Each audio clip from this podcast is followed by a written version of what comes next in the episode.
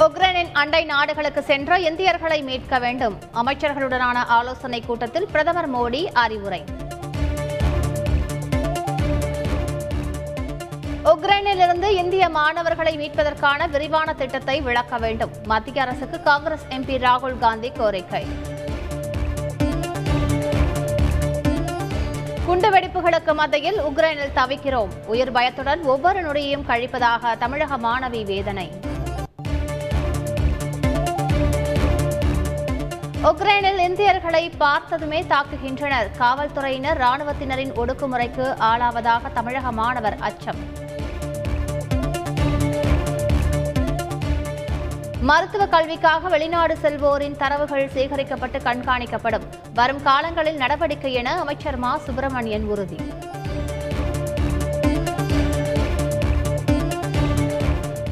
பேச்சுவார்த்தைக்காக Belarus சென்றடைந்தது Ukraine குழு. ரஷ்ய ராணுவ கட்டுப்பாட்டில் உள்ள வடக்கு செர்னோபில் அருகே பேச்சுவார்த்தை.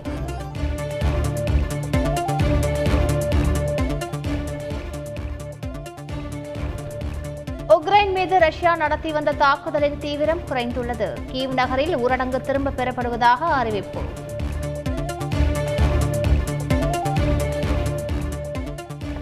போரில் ரஷ்ய ராணுவத்தினர் ஐந்தாயிரத்து முன்னூறு பேர் உயிரிழப்பு. இருபத்தொன்பது போர் விமானங்களை சுட்டு வீழ்த்தியுள்ளதாகவும் உக்ரைன் ராணுவம் தகவல்.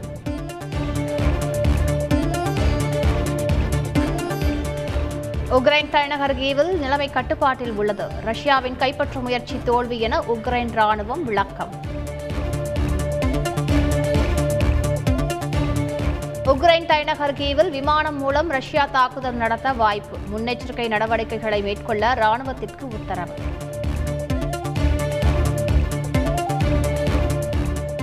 அணு ஆயுத தடுப்பு குழுவை தயாராக வைத்திருக்க வேண்டும். ராணுவ தளபதிகளுக்கு ரஷ்ய அதிபர் புதின் உத்தரவு.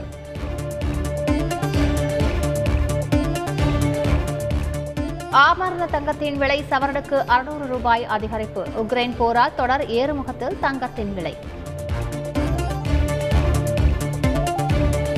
மறைமுக தேர்தலை அமைதியாக நடத்த வேண்டும். மாநில தேர்தல் ஆணையத்திற்கு சென்னை உயர்நீதிமன்றம் உத்தரவு. முன்னாள் அமைச்சர் ஜெயக்குமார் கைதை கண்டித்து தமிழகம் முழுவதும் அதிமுக போராட்டம். நகர்ப்புற உள்ளாட்சி தேர்தலில் தில்லுமுள்ளு செய்து திமுக வெற்றி பெற்றதாக எடப்பாடி பழனிசாமி விமர்சனம். ஜெயக்குமார் எதையும் எதிர்கொள்ளும் வகையில் தைரியமாக இருக்கிறார். புழல் சிறையில் சந்தித்த பின்னர் அதிமுக ஒருங்கிணைப்பாளர் ஓ பன்னீர்செல்வம் பேட்டி. மேற்கு வங்கத்தில் பாஜக ஆதரவுடன் பன்னிரண்டு மணி நேரம் முழு அடைப்பு. உள்ளாட்சி தேர்தலில் திரிணாமுல் காங்கிரஸ் வன்முறை என குற்றச்சாட்டு.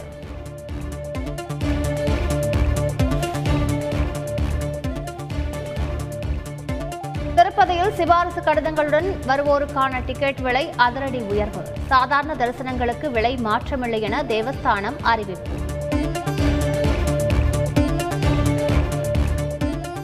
தொழில் வர்த்தகத்துறையினருடன் மத்திய நிதியமைச்சர் நிர்மலா சீதாராமன் கலந்துரையாடல். பட்ஜெட்டில் இடம்பெற்றுள்ள அம்சங்கள் குறித்து உரையாடல்.